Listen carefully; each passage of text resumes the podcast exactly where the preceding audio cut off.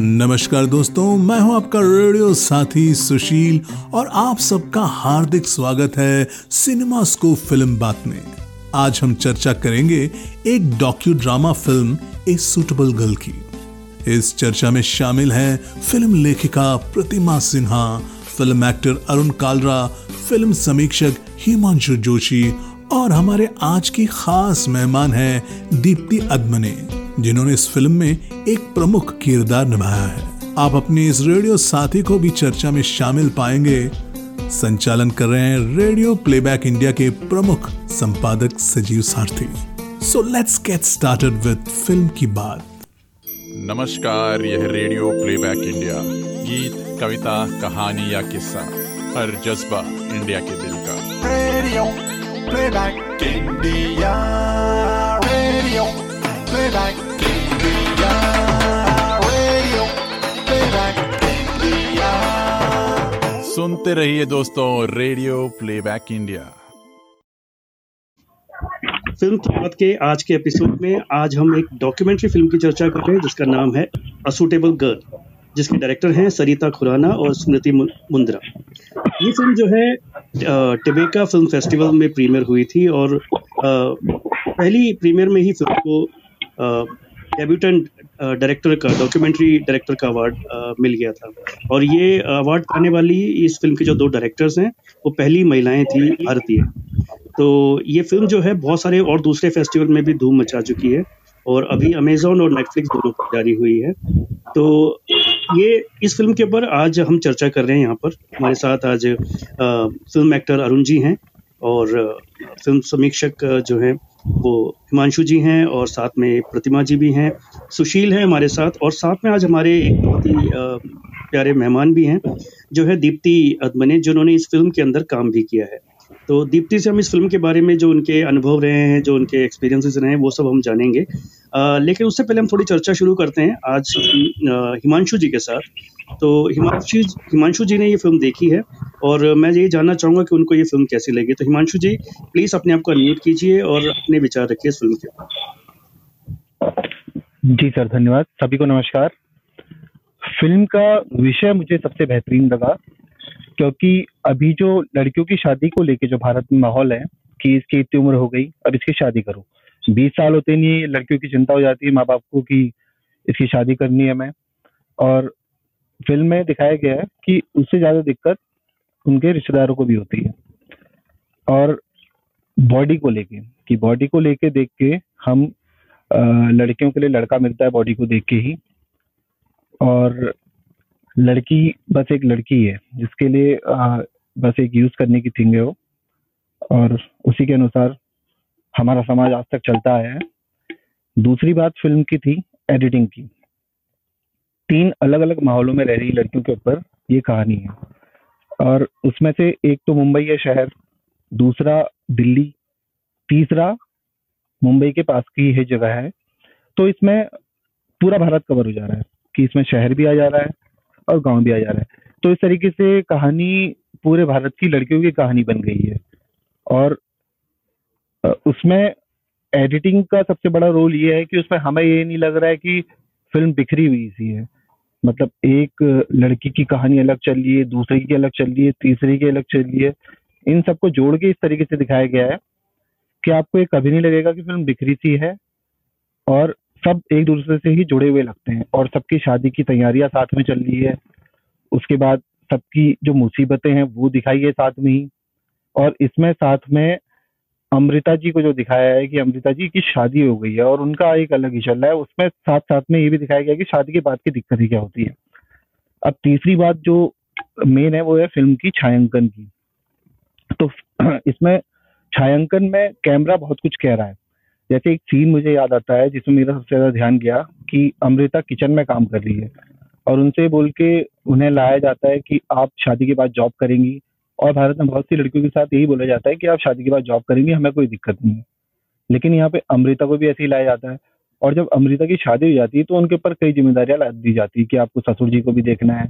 और ये देखते देखते मुझे अपनी एक बहन की भी याद आ रही थी, उनके साथ भी ऐसा हुआ, बहुत लोगों के साथ ऐसा होता है। भारत में मुझे लगता है कि जिन्होंने फ़िल्म देखी होगी, उनको हर रिश्तेदार अपने याद आ रहा होगा कि उसके साथ ऐसा हुआ है। तो उसमें जब वो कुकर किचन में काम कर रही होती कुकर और रोटी बेल रही होती कुकर चढ़ाया होता है उसमें चूल्हे में, साथ में काम वाला होता है तो वो सीन कुकर ही बहुत कुछ कह देता है उसमें, जो उन्होंने कुकर पे फोकस किया है कि ये देखो, महिला काम वाली बन गई है सिर्फ़। ये जो दिल्ली में इन हाथों से ही नौकरी करती थी, इन हाथों से ही लैपटॉप चलाती थी, वो आज किचन में रह के खाना बनाने तक सीमित हो गई। और उसके बाद शादी के दृश्य भी थे, जैसे दीप्ति जी की शादी का दिखाया और बहुत दूसरी जो इसमें अमृता जी की शादी का था, जो इसमें मतलब फोकस जो था लड़कियों के आँसू पे और ऋतु की शादी जो थी ऋतु की शादी में भी उनके आँसू दिखाए जाते हैं वहाँ पे तो कैमरा बहुत कुछ कह रहा है। अब तीसरी बात, अभिनय। देखा जाए तो इसमें कोई मज़े हुए कलाकार नहीं थे जिनको एक्सपीरियंस हो बॉलीवुड का या फिर कहीं ऐसे प्ले का, लेकिन इसके बाद भी इन लोगों ने मुझे सबसे ज़्यादा प्रभावित किया अमृता जी ने और जो अमृता जी की माँ है सीमा, ना, ये रितु की माँ, जो सीमा टापरिया जी हैं, उन्होंने बहुत प्रभावित किया। तो इनको देख मुझे भी लगता था कि इनका भविष्य भी है आगे आगे बॉलीवुड में काम कर सकते लेकिन क्योंकि फ़िल्म को आए हुए तीन साल से ज़्यादा हो गए तो अभी तक तो सीमा जी के सिवा और कोई बॉलीवुड में दिखा नहीं, ना दीप्ति जी दिखी, ना कोई दिखा। और अब जो मतलब दीप्ति जी को लेके जो मेरे मन में ये था कि देखिए इनके मेन बॉडी पे जो फोकस है। तो क्यों हम बॉडी को लेकर इतना लड़कियों को नापते हैं, तोलते हैं? एक मुझे याद आया था फ़िल्म देखने के बाद भूमि है जो हमारी बॉलीवुड की। पहले जो जो क्या हिस्सा में आई थी, वो तब उनकी बॉडी थोड़ी वो थी हैवी थी। उसके बाद क्या हुआ, उन्होंने अपने को ट्रांसफॉर्म किया। पता नहीं, मुझे नहीं पता उन्होंने क्यों किया। लोग ऐसा देखने जाते हैं फ़िल्म फ़िल्म लड़कियाँ बॉलीवुड में या कैमरे में जो भी कैमरे में हम देखते हैं, जैसे टीवी में। ये पता नहीं कब बदलेगा। सोच पता नहीं किसकी, हमारी सोच खराब है या उनकी सोच खराब है जो हमें पता दिखाई जाती है। बाज़ार की एक मांग है कि स्लिम ट्रिम ही हम देखना चाहते हैं। तो इसको बदलने को लेके और डीचर से मेरा यही सवाल होगा लास्ट में कि फ़िल्म में समस्या को तो दिखाया है कि कि आप, हमारे समाज में लड़कियों को लेके इतनी समस्या है, लेकिन इसका समाधान नहीं दिखाया। ना मुझे लगता है किसी मूवी में आज तक समाधान दिखाया होगा कि इसके बाद अगर इन सब चीज़ों को रोकने के लिए हम क्या कर सकते हैं? लड़कियों, लड़कों की सोच बदलें या किसकी सोच बदलें? या बाज़ार को ऐसा बनाए कि आप एड मत दो। अभी हमें याद आता है एक मंगलसूत्र को, के एड को लेके बहुत बवाल मचा। तो ये बवाल मचाने वाले लोग हैं क्या? ये समाज के ठेकेदार हैं? ये लोग कौन है? तो ये सवाल मैं दीप्ति से पूछना चाहूँगा कि इसके जवाब क्या है इन चीज़ों के? कि आप बॉडी शेम को लेके ना जाएँ, आप रंग को लेके ना जाएँ, आप बस लड़की की एजुकेशन और लड़की की जो खूबियाँ हैं उनको लेके हम नहीं जाते बस लड़कियों की काया यही महत्वपूर्ण है। जी सर धन्यवाद। जी हिमांशु जी आपने काफ़ी अच्छे तरीके से इस फ़िल्म को एनालाइज किया है। दीप्ति जी से जो आपका सवाल है उस पर हम आएँगे। आ, लेकिन उससे पहले हम लोग अपने जो पैनल के लोग हैं थोड़ा सा हम उस पर फ़िल्म पे एक चर्चा कर लेते हैं। तो आ, ये फ़िल्म वाकई में ये तीन कहानियाँ जो है कहने को एक डॉक्यूमेंट्री है बट कहीं से भी आपको ये नहीं लगेगा कि ये एक मतलब कुछ बोझिल है या कुछ है? क्योंकि आप बिल्कुल रम जाते हैं इन तीनों कहानियों के अंदर। जैसे कि उन्होंने बताया कि एक एक शादीशुदा लड़की की कहानी है और दो लड़कियाँ जिनकी शादियाँ होनी है। और उनकी भी एक अलग अलग बैकग्राउंड है उन लोगों का और वो किस तरह से उनके लिए मैच मेकिंग जो मैच मेकिंग हमारे यहाँ पे की जाती है, उसके बहुत सारे ड्रॉबैक्स हैं। मतलब मुझे तो पर्सनली ये लगता है और मुझे कभी भी ये कुछ एक जो लड़की देखने जाना, लड़का देखने जाना, ये सब मुझे बहुत बहुत अजीब सा लगता है। मतलब मैं क्या कहूँ, कोई स्टेटमेंट नहीं देना चाहता हूँ इस बारे में क्योंकि ये हमारे समाज में बहुत डीप रूटेड है और कोई सोल्यूशन मेरे पास, इसका कोई अल्टरनेटिव सोल्यूशन भी नहीं है। तो प्रतिमा जी हमारे साथ होंगी तो प्रतिमा जी से हम इस बारे में भी चर्चा करेंगे, लेकिन उससे पहले मैं अरुण जी से जानना चाहूँगा, जो एक प्रसिद्ध एक्टर हैं, अपने विचार आप रखें कि आपको ये फ़िल्म आपने देखी है, आपको कैसी लगी? हाँ नमस्कार।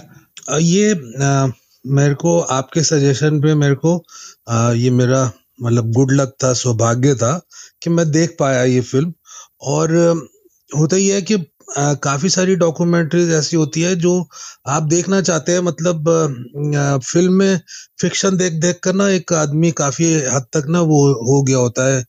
चढ़ चुका होता है कि यार फ़िल्में देख ली बहुत फिक्शन देख लिया और अभी क्या है कि कुछ आप फैक्चुअल चीज़ देखना चाहते हैं जो क्लोज टू रियलिटी है जो आपके आसपास घट रहा है उसको निर्देशक ने किस तरह से उसको बिना कमर्शियल उसमें बांधे हुए किस तरह से उस, उस उसकी जो आज की आसपास हमारी स्थिति चल रही है उसको हमारे सामने एज इट इज़ रखने की कोशिश करी है जो आ, मुद्दे हैं जिस उनको पूरी तरह से आ, मतलब डील किया है बिना बिना उसके अंदर कोई मसाला डाले या बिना उसके अंदर कोई एक्स्ट्रा एलिमेंट डाले ज, जैसी है वो चीज़ को एज इट इज़ जैसे कहते हैं उधेड़ के हमारे सामने रख दिया है डाइसेक्ट करके रख दिया है। ये देखो ये फ्रॉग की डाइसेक्शन है ये इसका लिवर है ये इसकी किडनी है ये सब कुछ है और ये तुम्हारे अंदर का सच है। और इस सच को तुम देखो। और उस सच से रूबरू हो एक तरह से, एक मिरर दिखा दिया उन्होंने हमारे को, इसको देख के। मुझे ऐसा लगा कि जैसे मैं अपनी सिस्टर्स की शादी देख रहा हूँ, उस, उनको देख के बार बार मेरे को अपनी सिस्टर्स की याद आई, मेरे को अपनी वाइफ की याद आई, मेरे को अपनी मदर की याद आई, क्योंकि जो डायलॉग्स ये लोग बोल रहे थे, जो डायलॉग्स जो इनके डायलॉग्स कहेंगे डायलॉग्स ही कहेंगे एक दूसरे के साथ में, फिल्मी डायलॉग नहीं, आपस में जिस तरह के जो संवाद चल रहे थे, वो वो डायलॉग्स वो संवाद कि हमने सब अपने घरों में सुने हुए हैं। ये सब चीज़ें हमने अपने घरों में ही सुनी हुई हैं। और उसको देखकर, ऐसी पिक्चर देखकर, ऐसी डॉक्यूमेंट्री देखकर क्या होता है कि आप लोग, हम लोग जो है ना, वो सेंसिटाइज हो जाते हैं बार बार इस इस तरह की पिक्चरें इसलिए बहुत ज़रूरी है कि हम अब आगे जैसे वो क्या अमृता एक जगह बोलती है कि ये जो स्टूपिड इडियोटिक जो हमारे रिचुअल्स हैं, इसको हम बिना सोचे समझे रिपीट किए जा रहे हैं रिपीट किए जा रहे हैं। ये सोचते नहीं है कि यार ये पता नहीं किसने बना दिया होगा, लेकिन अब उसको हमने रिपीट करते जाना है, करते जाना है, करते जाना है। अब जो पेट्रियार्चल है, जैसे हेरिडिटरी का भी मामला है, अरे भाई लड़की को हम उसको अलग करके भेज देते हैं, कितनी डिसएडवांटेज है लड़कियों के साथ में, कि उसने पूरी ज़िंदगी एक घर में वो करी बाईस, तेईस, पच्चीस साल और उसके बाद में हमने उसको घर से बेदखल कर दिया। हमने उसको रिश्तों से बेदखल कर दिया। मतलब उसके उस, उस उसकी उसको सोचो कि उसको हमने इमोशनल कितना बिरेफ्ट कर दिया कितना उसको हमने आ, मतलब उससे छीन लिए उसके अगर कोई आदमी सो रहा है उसके ऊपर से एक इमोशंस की चादर को हमने खींच के उतार दिया कैसी स्थिति होगी उसकी? क्या क्या मतलब एक क्या मतलब हमने उसको एक तरह से मतलब नेकेड कर दिया समाज के सामने कि आप जाओ। मतलब कित, कितना हम ऐसा ऐसा करते हैं इस तरह से लोग कि हम हमारे ये समाज के लड़कियों को हमने क्या अपनी बेटी के बारे में अपनी क्या हम अब ये ये अगर जब स्थिति आएगी कि ऐसा करना होगा तो क्या हम ऐसा करेंगे? तो ये ये चीज़ हमारा मैंने देखा कि आजकल थोड़ा सा समाज चेंज हो रहा है। आजकल जो पेरेंट्स हैं वो थोड़े से ज़्यादा एक्टिव हो रहे हैं और लेकिन ऐसी फ़िल्में बनना बहुत ज़रूरी है जिससे देखकर हम और ज़्यादा उस चीज़ को बार बार वो हमारे अंदर एम्फेसाइज होती रहे कि नहीं नहीं कुछ दिनों के बाद हमने अच्छी चीज़ देखी अच्छा कोई सिनेमा देखा अच्छा लिटरेचर पढ़ा तो ऐसी चीज़ें हमारे दिमाग को बड़ा वो करती है। तो मेरे को ये उस उस मामले में फ़िल्म बड़ी अच्छी लगी कि इस इस तरह की बिना बिना बिना कोई लाउड स्टेटमेंट दिए बिना कुछ ज़्यादा मतलब वो करे मतलब प्रचार किए हुए बिना कोई पैम्फलेट बन, बने हुए अपने आप वो उसको जिस तरह से उन्होंने बड़ी ही मतलब कामली और बड़ी ही आराम से इन तीनों, जो लड़कियों की जो पूरी अ, मतलब ये जो जर्नी थी वो शादी वाली जो जर्नी थी जो वहाँ से लेके जो है शादी के बाद तक की भी तो वो उन्होंने जिस तरह से उसको एज इट इज़ अब हमारे सामने रख दिया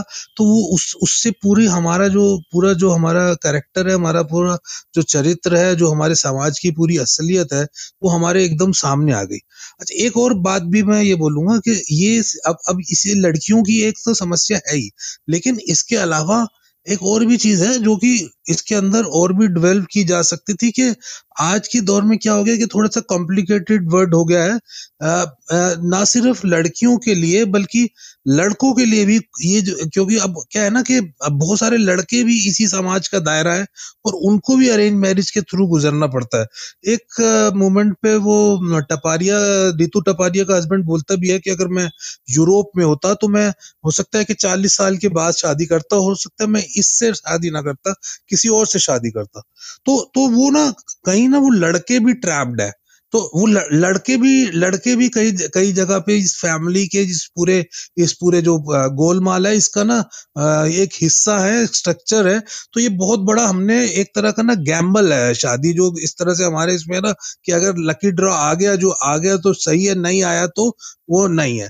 हालाँकि हमारी जो जिस तरह का ये समाज है और जिस तरह हम इसके अंदर परिवेश के अंदर ब, ब, ब, बड़े हुए हैं और आपस में क्या होता है ना कि रिश्तेदारी में या एक दूसरे की जान पहचान में कि तो पेरेंट्स कोशिश तो यही करते हैं अपनी तरफ़ से कि हम अच्छे से अच्छा घर ढूंढे अच्छे हमारे जो हमारे आसपास का हो मतलब हमारी जो थिंकिंग है जो जो हमारी मिडिल क्लास है उसके आसपास का हो तो वो कोशिश तो वही करते हैं कि हमारे को उस तरह का मतलब एक घर मिल जाए। तो ये लेकिन उसके अंदर यही है ना बार बार के अब ये है तो गैम्बल आपने अब अब क्या होता है ना कि लड़का लड़की एक दूसरे को बहुत कम जान पाते हैं ना के बराबर जान पाते हैं जो सारी पहचान होती है वो आ, मतलब वो दो या तीन मुलाकातों में, एक या दो मुलाकातों में, या एक या दो फ़ोन कन्वर्सेशन में, तीन या चार कन्वर्सेशन में आपको हाँ कर देनी होती है या ना कर देनी होती है। आप कितनी कितनी चीज़ें जो मतलब कैसे जान जाओगे? अभी अभी मैं आप ही को ही जानता हूँ, सजीव जी। मैं, मेरे और आपके बीच में जब बातचीत शुरू हुई थी तो हमारे आपस में ही कितने, आपस में एक दूसरे से बात करने में ही कितने संदेह होते हैं कि भाई, सजीव जी कैसे है, मेरी बात को कैसे लेंगे, आपके दिमाग में मैं आपको कैसे लूँगा? ये पता नहीं मेरे को कैसा सोच रहे हैं, मेरे को क्या बात, हम मतलब कितने डिसीज़न गलत भी लेते हैं, ठीक भी लेते हैं, और हमारे को, इसके अंदर, शादी के अंदर ये है कि हमारे को डिसाइड ही कर लेना दो तीन मुलाकातों के अंदर भाई ये चीज़ ठीक है ये चीज़ गलत है। खैर एनी हो तो ये थोड़ा सा मेरे को अच्छा लगा। ये सारी चीज़ें मेरे थोड़े दिमाग में सब घूमी और ये सब मेरे को बहुत मतलब एकदम से मेरे को उस पिक्चर ने मतलब रात को मैंने पिक्चर देखी और बहुत मतलब काफ़ी हद बहुत मज़ा आया और मेरे को बहुत अच्छा लगा कि मैं आई वॉज़ लकी कि मैंने ये मैं देख पाया इस पिक्चर को आ, मतलब आपके सजेशन पे और इस इस पैनल के डिस्कशन के थ्रू और दीप्ति जी मेरे को दीप्ति जी आपको देखकर मेरे को बहुत अच्छा लगा और मेरे को ये आपके लिए आपके लिए बहुत अच्छा लगा कि आपको अल्टीमेटली एक अच्छा आपको हस्बैंड मिला और आपकी जो इतनी आपने जो इतनी वो मतलब वो करी जर्नी आपकी थी आप आप जिस जो आप इंसान बन हैं अभी आप इस इस, इस तरह की चीज़ ही डिजर्व करती थी और आपको लकीली थैंकफुली आपको एक अच्छा वो मिला और मैं आपसे जानना चाहूँगा कि ये जो जर्नी थी जो फ़िल्म थी ये डायरेक्टर का क्या व्यू था इसको बनाने के लिए? उन्होंने आपको अप्रोच कैसे किया और आपको आपको क्या इसके लिए फ़िल्म के लिए उन्होंने पैसे दिए, क्या आपको उसके पेमेंट मिली या आपने इसके अंदर एक्टिंग करी, क्या करा? वो छोटी सी आप, अगर मैं ये सब चीज़ें आप उसमें बता पाए तो मेरे को अच्छा लगेगा। Thank you so much ji, Arun ji thank you आपने, आप काफ़ी इमोशनल हो गए बोलते बोलते भी मैं उस चीज़ को रिलेट कर पा रहा था। और ये वाकई वाकई झंझोरने वाली डॉक्यूमेंट्री है।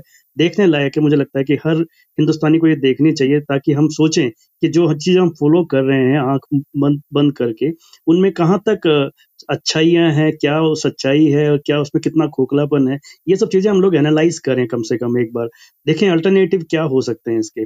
तो मैं वाकई इस बात को मैं, मुझे दीप्ति जी का जो कैरेक्टर था स्टार्टिंग से वो मुझे एकदम अपनी तरफ़ खींच के ले गया और मुझे बार बार बहुत दुख हो रहा था उनके पास। जब उनको एक लड़का पसंद आता है देन उसके बाद देन बट वहाँ पे बात नहीं बन पाती। And then finally she got a very good match और मैं अभी भी उनके फेसबुक वगैरह पे देखता हूँ तो मुझे लग रहा है कि ये एक हैप्पीली मैरिड कपल है। That is very good thing again तो मैं दीप्ति जी, आपका बहुत बहुत स्वागत करना चाहता हूँ इस पैनल के अंदर।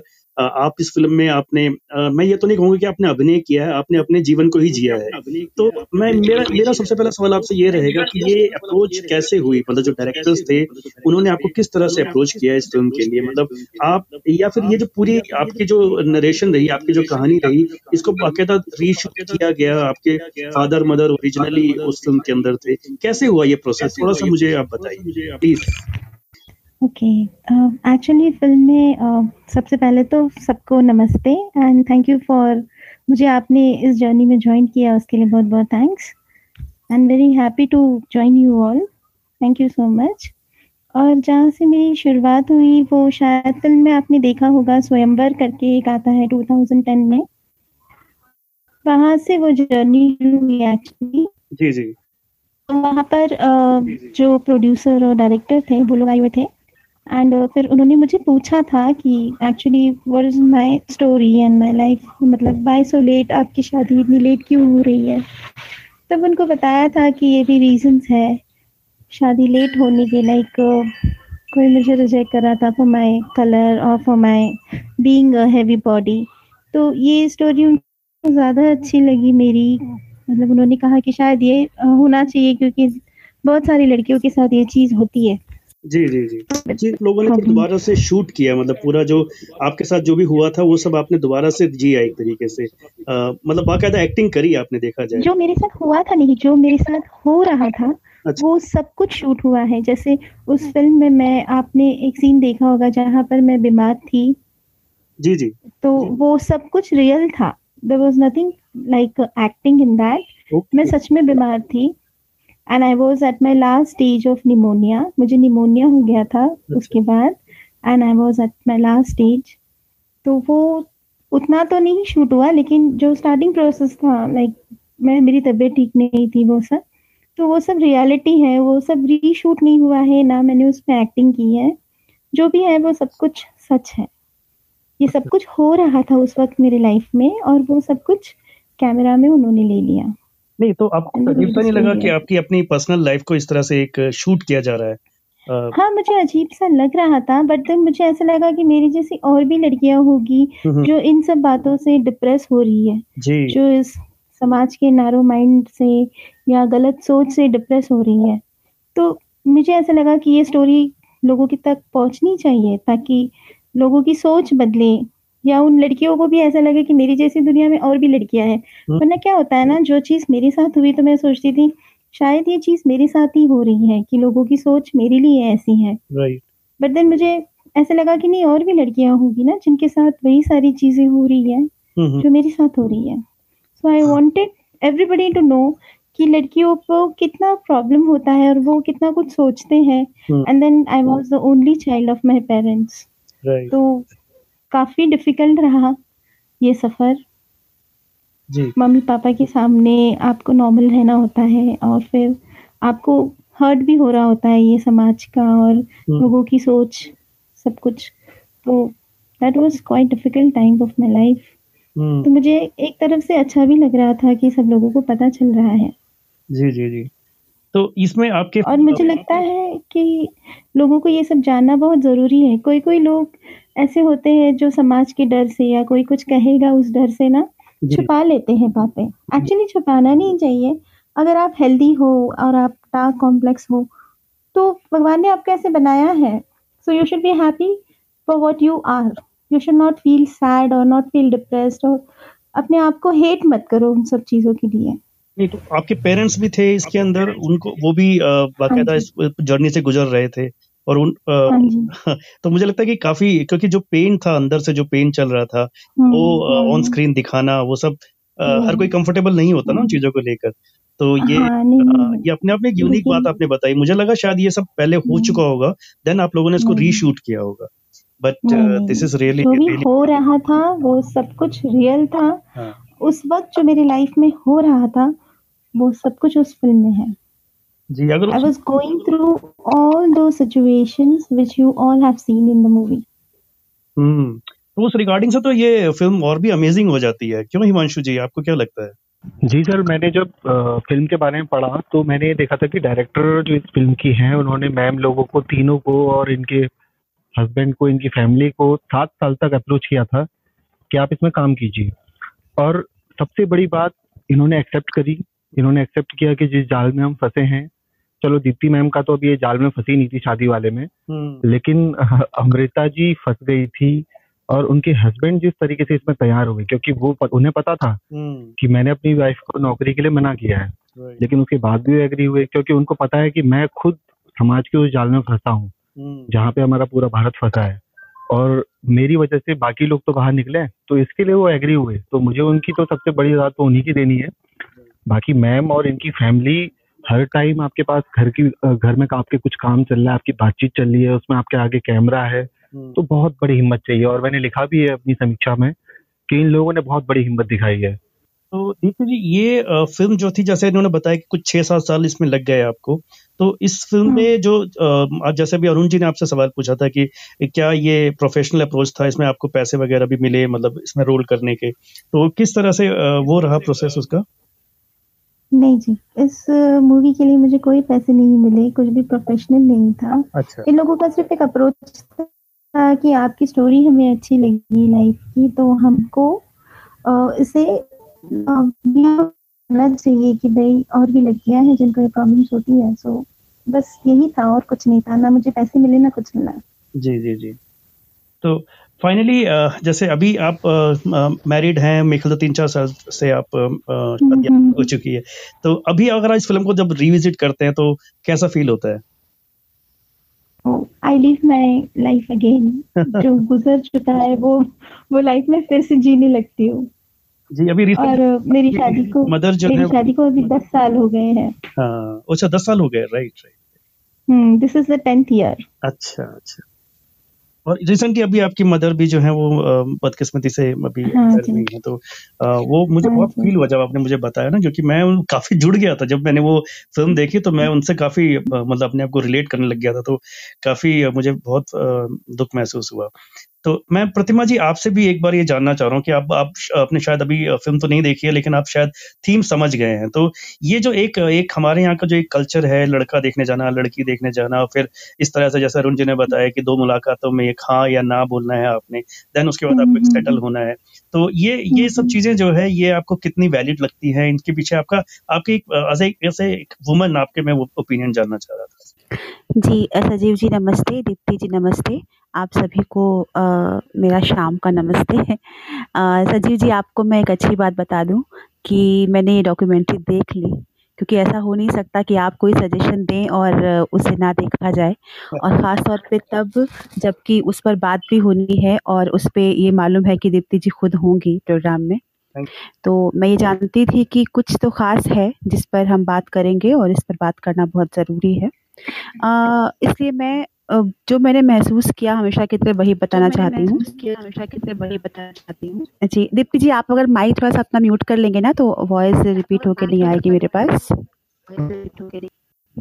हाँ थैंक यू सो मच तो सबसे पहले तो मैं ये बता दूँ कि जो भी बातें हो रही थी वो मुझे शुरू से मालूम है कि किसी भी डॉक्यू ड्रामा में एक्टिंग नहीं होती है। आवाज़ मेरी थोड़ी ब्रेक हो रही है क्या? हाँ जी। आपकी भी हेलो? थी और हो रही थी। अच्छा हाँ कुछ कुछ कुछ नेटवर्क जी जी जी कुछ नेटवर्क का प्रॉब्लम है मैं कोशिश कर रही हूँ कि हाँ जी। हाँ जी हाँ जी तो मैं आ, एक बार मैं निकल रही हूँ आप मुझे एक बार वापस जोड़िए नहीं आपकी आवाज़ आ रही है बोलिए। अच्छा आ रही आ रही ओके ओके। तो मैं मैं ये कह रही थी कि डॉक्यूड्रामा में यही होता ही है कि हम किसी की परमिशन से उसकी ज़िंदगी को शूट करते हैं। उसमें कोई भी एक्टिंग नहीं होती है, कोई कहानी नहीं होती है स्क्रिप्ट नहीं होती है। और सारे लोग अपनी ज़िंदगी में, अपनी ज़िंदगी को जीते हैं, सहज तरीके से। जैसे हम रोज़मर्रा में अपनी ज़िंदगी जी रहे होते हैं। बस थोड़ी देर के लिए हमारी ज़िंदगी में एक कैमरा आ जाता है। तो एक्टिंग वहाँ नहीं थी, ये मुझे मालूम था। कोई कहानी, कोई स्क्रिप्ट भी नहीं थी, ये मुझे मालूम था। तो इसको देखना एक अलग अनुभव रहा और सजीव जी ने अभी कहा था कि वो कोई स्टेटमेंट नहीं देना चाहते हैं अरेंज मैरिज को लेके। मैं देना चाहती हूँ क्योंकि मैं खुद उससे गुजरी हुई हूँ और मैं ये कहना चाहती हूँ कि हमारे समाज के जितने भी ऐसे सिस्टम हैं, ऐसी व्यवस्थाएँ हैं जिनको हमें रिविजिट करना चाहिए रिव्यू करना चाहिए और फिर से रिकंस्ट्रक्ट करना चाहिए। अरेंज मैरिज उसमें से एक है। क्योंकि ये बहुत दर्दनाक होती है। शादी के लिए तैयार होना, शादी के लिए पसंद किया जाना, फिर नापसंद हो जाना एक लड़की के लिए और कहीं कहीं वो रेयरली ही होता है, मगर फिर भी होता है कि लड़के को नापसंद किया जाना। शादी जिसका उर्दू में शाद मतलब खुशी, शादी मतलब जिससे खुशियाँ आती हों। तो शादी से पहले ये दर्द आपका, आपकी ज़िंदगी में एक निराशा, एक दुख का घुस जाना, जिस प्रक्रिया से होता है मैं उस प्रक्रिया को कभी बहुत अच्छा नहीं मान सकती हूँ। अरेंज मैरिजेस के बहुत ज़्यादा प्रॉब्लम्स हैं जिनको हमें समझना पड़ेगा। तो अब तीन अलग अलग परिवेश की लड़कियों की ये जो कहानी चल रही थी इस डॉक्यूमेंट्री में उसमें एक चीज़ मैं और कहूँगी कि शायद हिमांशु जी ने कही थी ये बात कि पूरा भारत इसमें शामिल हो गया, मुंबई की दो कहानियाँ और दिल्ली की कहानी से। मैं कहूँगी पूरा भारत शामिल नहीं हुआ। दरअसल इसमें यूपी बिहार की भी कोई लड़की होनी चाहिए थी, जहाँ जहाँ पर शादी तय न होने पर उसको कभी कभी खुदकुशी करने तक पे मजबूर होना पड़ता है। मेंटल हेल्थ चली जाती है मानसिक रूप से बीमार हो जाती हैं लड़कियाँ अगर सही वक्त पे शादी न तय हो और सही वक्त शादी का क्या है ये समाज तय करता है कि लड़की तय नहीं करती है कि उसे शादी कब करनी है कब नहीं करनी है। इस डॉक्यूमेंट्री में समाज का एक इतना कड़, बड़ा कड़वा सच दिखाया गया है इसको दर्शाया गया है जिस पर बार बार आ, हैमर करना ज़रूरी है इसको तोड़ना ज़रूरी है। एक लड़की के अंदर पराए होने का भाव इतना कंडीशन कर दिया जाता है पैदा होने के साथ ही कि जब उसकी शादी होने लगती है अपने घर जाएगी अपने घर जाएगी अपने घर जाएगी तो सुन के वो खुश होती है। उसको कहीं भी नहीं लगता कि अगर मैं अब अपने घर जाऊँगी तो मैं अभी तक कहाँ पे थी? मैं अगर अब अपने घर जाने वाली हूँ बीस साल में पच्चीस साल में तीस साल में तो क्या मैं उतने दिन तक कहीं पे आ, कहीं किसी और के घर में थी? किसी और की जगह पे मैं किसी और का खाना खा रही थी, किसी और की दया पे पल रही थी। तो एक लड़की के मन में शादी को लेके इतना डर, इतनी आशंकाएँ, इतनी बोझ डला दिए जाते हैं कि वो कभी भी शादी के वक़्त खुश नहीं होती और कमाल का इसमें भी दिखाया गया कि 3 लड़कियाँ हैं, तीनों की शादी के लिए एक प्रोसेस चल रहा है, लड़के देखे जा रहे हैं, सब परेशान हो रहे हैं, फिर शादी तय होती है, तब आपको खुश होना चाहिए। लेकिन हमारे समाज में इतनी मुश्किलों से जो शादी तय की जाती है, उस शादी पर भी हम रोते हैं, लड़की को विदा करते हुए। उस रोने के पीछे एट्टी परसेंट भाव ये होता है कि लड़की अब पराई हो रही है, वो कहीं और चली जाएगी, वो लौट के नहीं आएगी माता पिता को मिल नहीं पाएगी। जबकि आज के समाज में शादी जब होती है, लड़का भी घर से दूर ही होता है। लड़का भी अलग कहीं रह रहा होता है पति पत्नी किसी तीसरे घर में रह रहे होते हैं, लेकिन शादी के वक्त लड़का कभी नहीं रोता है, लड़की रोती है। क्योंकि ये कंडीशनिंग हमारे दिमाग में है कि लड़की ही पराई होने वाली है, लड़की ही वापस मायके में नहीं आने वाली है, लड़की को ही माँ बाप से मिलने में बहुत सारी समस्याएँ आने वाली हैं, लड़के को नहीं आने वाली हैं। तो ये सारी कंडीशनिंग आपको इतना अंदर से तोड़ती है, जो ये डॉक्टर ड्रामा देखकर आपको फिर से याद आ जाता है कि अच्छा हाँ ये सब भी होता है। अमृता की जो कहानी, इसमें है अमृता और केशव की कहानी, इसमें अमृता जो लास्ट में बोलती है, ये शायद हिमांशु जी ने अपने रिव्यू में लिखा भी है कि वो ये कहती है कि अपनी पहचान खो देना शादी में सबसे सबसे दुख, दुखदाई जो पहलू है वो ये है कि एक लड़की अपनी पहचान खो देती है और घर में जो भी आते हैं वो उसे, जिस, उसके पति के नाम से जानते हैं और उसके बाद उसका खुद का सब अस्तित्व खत्म हो जाता है। ये बहुत बहुत ही बुरी स्थिति होती है शादी में एक लड़की के साथ। लड़के के साथ बहुत कम ऐसा होता है, क्योंकि लड़के, लड़का एक तो नौकरी अच्छा करता हो, यही देख के शादी ही होती है तो उसको तो निरंतर प्रगति ही करनी है अपनी ज़िंदगी में तभी वो लड़की के लिए और सुटेबल बॉय सिद्ध होगा। दहेज, उपहार जो भी होते हैं, वो उसको मिलते हैं, घर से वो अपने, घर उसका छूटता नहीं है। तो वो जो कष्ट एक लड़की को होता है ना अरेंज मैरिज में, वो लड़के को अक्सर नहीं होता है। सिर्फ़ इतना ही हो सकता है कि उसको उसकी ड्रीम गर्ल नहीं ना मिल पाई हो, उसने माँ बाप के आगे सरेंडर कर दिया हो तो उसको ड्रीम गर्ल ना मिली हो। लेकिन बाकी कंप्रोमाइज़ में लड़का इतना नहीं घाटे के सौदे में रहता है, जितना कि एक लड़की रहती है। तो ये सुटेबल गर्ल जो डॉक्यूमेंट्री है जिसको कि सरता खुराना और स्मृति मुंद्रा ने बनाया है, मुझे लगता है कि हमारे समाज के ऐसे बहुत सारे सिस्टम में घुसकर ये दिखाया जाना बहुत ज़रूरी है कि असल में चल क्या रहा है। असल में हम शादी को जो इतना हाइप दे के बैठे हैं, शादी करनी ही है, करनी बहुत ज़रूरी ही है। मैं बार बार पूछती हूँ, मैं आज भी यही पूछती हूँ, शादी करनी क्यों ज़रूरी है? मतलब ये बहुत अजीब सा स्टेटमेंट बहुत लोगों को लगेगा ऑफेंडेड भी हो हो सकते हैं, कुछ लोग मुझे मेरे नाम के फतवे भी निकाल सकते हैं ये सुनकर, लेकिन मैं सचमुच पूछना चाहती हूँ, शादी क्यों नहीं करनी चाहिए? लेकिन ठीक है, अगर आपका एक सिस्टम है, लेकिन आप दो लोगों को चुनते हैं एक शादी में रहने के लिए, एक संबंध में रहने के लिए, और आप वो एक दूसरे को जानते भी नहीं है। जैसा कि अभी अरुण जी ने कहा था कि ये पूरा गैम्बल है ये एक जुआ है। आपके किस्मत से खुल गई लॉटरी तो खुल गई नहीं खुली तो नहीं खुली। मैं दीप्ति जी आ, शायद दिन तक मेरी आवाज़ क्रैक होके जा रही है मगर मैं एक बात बोलना चाहती हूँ कि मैं उनसे रिलेट कैसे कर पा रही थी। मैं खुद अपनी ज़ाती ज़िंदगी में इसकी भुगतभोगी हूँ कि लड़की का रंग साफ़ नहीं है यानी वो गोरी नहीं है। और यहाँ पे गोरी का मतलब वही फॉरेनर वाला जो गोरा रंग होता है ना वो होता है। तो गोरी नहीं है, लड़की मोटी है बॉडी शेमिंग कलर पर ये सब मैंने सुना है अपने लिए। तो मेरे सारे गुण मैं लिखती हूँ, मैं बोलती हूँ, मैं सोचती हूँ, मैं मेधावी हूँ, ये सारे गुण एक तरफ़ थे। अगर आप देखने में आपका रंग सांवला है तो ये इतना बड़ा अवगुण होता है जब आप शादी की मंडी में होते हैं। आपका शरीर एक उस फिगर का नहीं है जिस फिगर को सेट कर रखा है मानक खूबसूरती के तौर पे twenty six thirty four twenty six पे अगर आप ऐसे नहीं हैं तो आप sorry thirty six twenty four thirty six मैंने मुझे फिगर का फिगर ही मैंने उल्टी बोल दी, क्योंकि मैं उस फिगर पे यकीन ही नहीं रखती। Thirty six twenty four thirty six तो अगर उस पर आप नहीं हैं तो आप, आपका फिगर अच्छा नहीं है, आप देखने में सुंदर नहीं है, आप बेकार लड़की हैं, आप रिजेक्टेड लड़की हैं। उसके बाद लड़की के अंदर क्या बगावत आती है, क्या गुस्सा आता है, ये आप सोच ही नहीं सकते। और फिर या तो वो एक दबी कुचली पत्नी बनती है, वैसे ही माँ बनती है। और कमाल ये है कि कभी कोई जान नहीं पाता है कि उसके अंदर इतना टूट चुका है, क्योंकि बाहर से वो एक्टिंग कर रही होती है। इस डॉक्यू ड्रामा में एक्टिंग नहीं हुई है, मैं मैं बताऊँ आपको।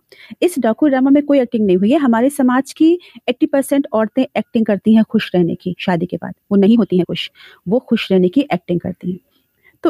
जो असल में लड़कियाँ खुश होने की एक्टिंग कर रही हैं शादी के बाद, उनकी तकलीफ़ को समझने के लिए, एक लड़की से उसकी पहचान छीन लेने का गुनाह करने के लिए जो ये समाज उत्तरदायी है, उसको ये आईना दिखाती है, ये डॉक्यू डॉक्यूमेंट्री डॉक्यू ड्रामा जो है द सुटेबल गर्ल और मैं तो बार बार ये सवाल भी पूछती हूँ कि तुम कौन हो हमें रिजेक्ट करने वाले?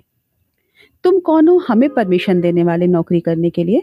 हमने पढ़ाई लिखाई की है, अपनी योग्यता से एक जगह पाया, पाई है, एक नौकरी पाई है, एक उहदा पाया है, एक डिग्री कमाई है मैंने मेहनत करके और तुम शादी के बाद मुझे परमिशन दोगे कि मैं इसका इस्तेमाल करूँ कि ना करूँ? मैं सांवली हूँ, वो रंग मैंने अपने पिता से पाया है, मेरी शक्ल, मेरी बॉडी जैसी है, वो मैंने माँ से पाई है तो मुझे उसके बिना पे रिजेक्ट करोगे। तो रिजेक्शन करने का जो अधिकार दिया गया है समाज को, एक लड़की को, उसको ये आईना दिखाती है ये डॉक्यूमेंट्री उस सिस्टम को और इसको ऐसी चीज़ें अभी अरुण जी ने ही ये बात कही कि फिक्शन देख देख के दिमाग चट जाता है। तो कभी कभी आपको नॉन फिक्शन सच देखना चाहिए कि फिक्शन में तो हम कहानी को जैसे चाहते हैं, वैसे मोड़ सकते हैं। और जब नापसंद आए तो उसके, लेकिन रियल लाइफ में इतना कुछ होता है जो सच है, उसको जानना बहुत ज़रूरी है और उस पर काम करना बहुत ज़रूरी है। तो मैं बहुत बहुत बधाई दूँगी इस डॉक्यूमेंट्री को बनाने वालों को और दीप्ति जी को बहुत बधाई कि उनको उनका सुटेबल बॉय मिला। और उम्मीद करती हूँ कि जितने लोग इसको देखें, इसके अंदर छुपे हुए संदेश को ग्रहण कर पाए। जी, प्रतिमा जी, आपने, मुझे लगता है कि आज जो चर्चा हो रही है वो फ़िल्म पर तो हो रही है, लेकिन मुझे लगता है कि हम सबकी भावनाएँ भी जो है, काफ़ी हद तक इस फ़िल्म से जुड़ी हैं और हम लोग अपना बहुत इमोशनल होकर आज ये सारा स्टेटमेंट दे रहे हैं। तो सुशील मैं आपके पास आना चाहूँगा आज एज एज ए दर्शक और एज ए प्रेजेंटर आप बताइए आपको ये डॉक्यूमेंट्री कैसी लगी? ये डॉक्यूमेंट्री कहा था ना सजीव जी की ये एक्टिंग नहीं है। बिकॉज़ एक्टिंग में ऐसा नहीं हो सकता है। सो so, सही साबित हुआ। तो ये बहुत ही टचिंग था। And I have closely seen my cousin I had more cousin sisters हर बार रोए हैं। और सबसे बड़ा प्रॉब्लम ये है कि एक लड़की की सेल्फ एस्टीम का धज्जियाँ उड़ जाता है।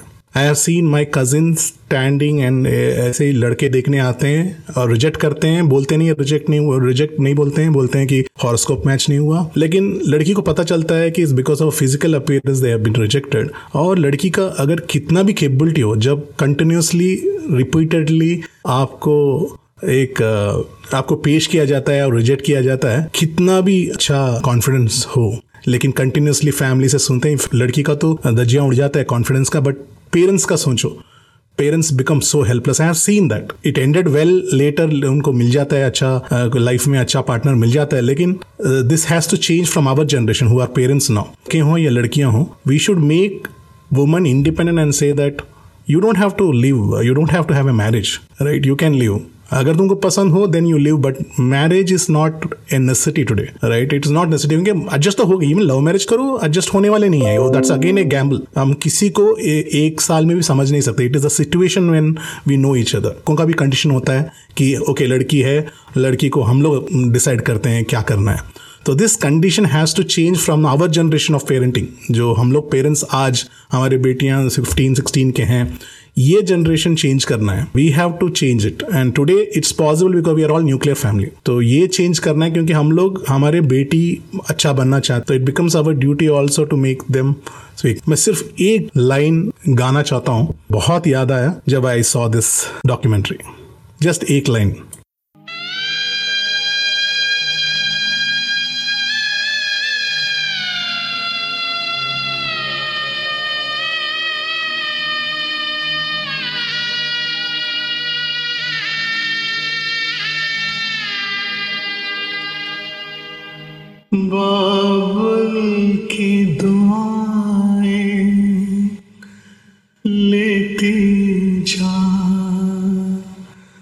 जा तुझको सुखी संसार मिले। बाबुल की दुआएँ लेती जा।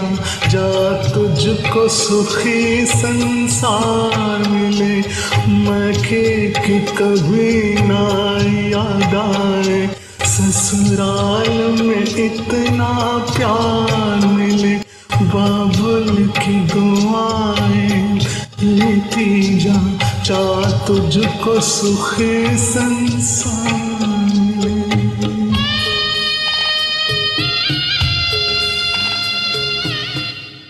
Thank you Sushil thank you you गाना काफ़ी एप्ट है। मुझे लगता है दिल की बात। मुझे लगता है कि गानों की जो वर्डिंग्स हैं वो चेंज होनी चाहिए। नए जमाने में जैसे कि आज हमने डिस्कस किया। अ, अभी भी अगर लेकिन आप अगर मेट्रीमोनियल पेपर्स उठा के देखेंगे तो आपको सब जगह बस वही सब नज़र आता है कि गोरी लड़की चाहिए जिसके काले बाल हों ये चाहिए वो चाहिए। मतलब पचास आपको चीज़ें चाहिए होती हैं लड़कियों से तो ये सब चीज़ें पता नहीं कब बदलेंगी ये मैं नहीं कह सकता हूँ लेकिन स्टिल कम से कम अपनी तरफ़ से हम लोग एफर्ट्स डाल सकते हैं इन चीज़ों को बदलने की।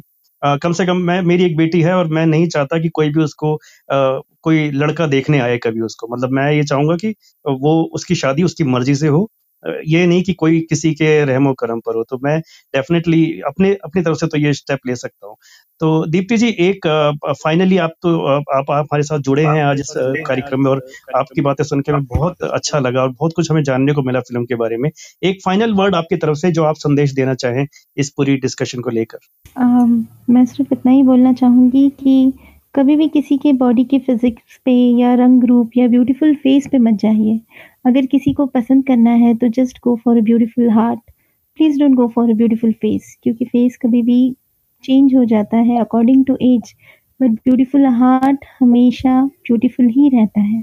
ये आप वाकई एक ब्यूटीफुल हार्ट की मालकिन है और इसीलिए आपको एक सूटेबल बॉय मिला क्योंकि आप एक सूटेबल गर्ल है और आप डिजर्व करती थी ये। तो थैंक यू दीप्ति जी, आप हमारे साथ इस चर्चा में शामिल हुई, इस फ़िल्म की चर्चा में। आज हमारे साथ अरुण जी थे, सुशील थे, प्रतिमा जी थी, हिमांशु थे और सुनीता भी थी क्योंकि हमारे पास समय की थोड़ी कमी है तो सुनीता जी के विचार हम लोग आने वाले किसी फ़िल्म की बात में शामिल करेंगे। तो फ़िलहाल इस चर्चा को हम लोग यहाँ समाप्त करते हैं और आने वाले सप्ताह में हम किसी नई फ़िल्म के ऊपर फिर बात करेंगे। तब तक इजाज़त, नमस्कार। दोस्तों, उम्मीद है आपने इस चर्चा का आनंद लिया होगा। आपके विचार क्या हैं इस फ़िल्म को लेकर? हमें ज़रूर लिखें। मिलते हैं अगली फ़िल्म की बात में जल्द ही। तब तक इजाज़त दीजिए अपने रेडियो साथी सुशील को। नमस्कार।